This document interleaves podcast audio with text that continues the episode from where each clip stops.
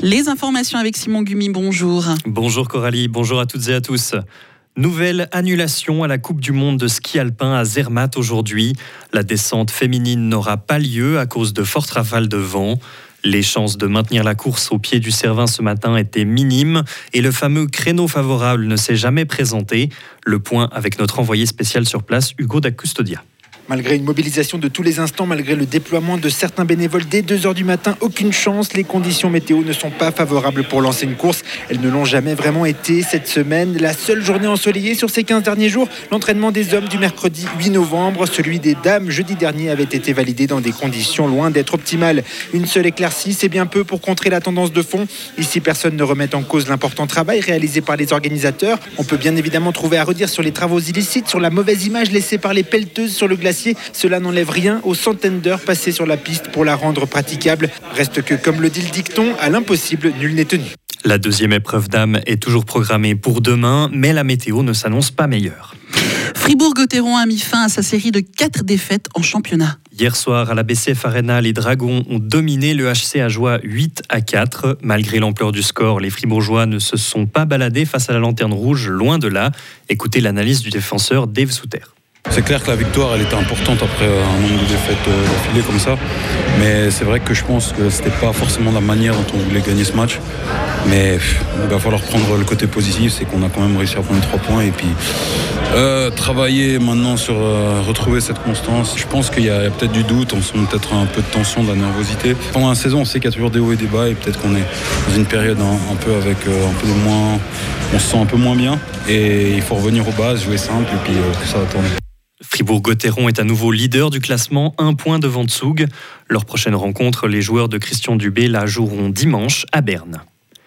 En football, l'équipe de Suisse pourrait décrocher ce soir sa qualification pour l'Euro 2024. Elle défie le Kosovo à Bâle. Problème, depuis le match contre la Roumanie en juin, la Nati n'a remporté qu'une seule victoire pour quatre matchs nuls, avec comme dernier résultat le 1 partout contre l'Israël mercredi. Une rencontre que le meneur de jeu Zerdan Shakiri n'avait pas disputée. Il a tiré cette situation au clair avec son entraîneur. Le coach et moi avions parlé de cette rencontre depuis longtemps. Évidemment, je n'ai pas beaucoup de matchs dans les jambes ces derniers temps, mais je m'étais quand même entraîné avec Lugano durant une semaine.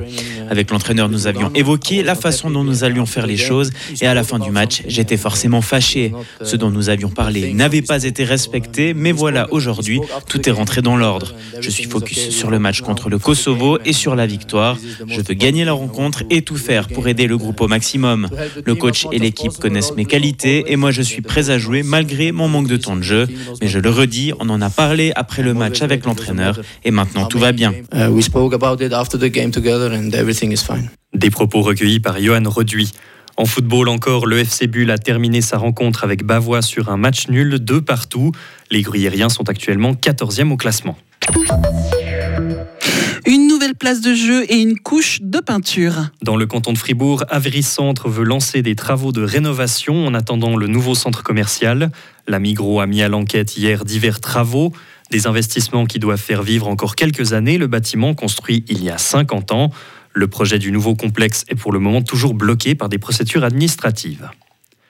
Il aura fallu près d'une journée de travaux pour rétablir la connexion à Charmey et ses environs.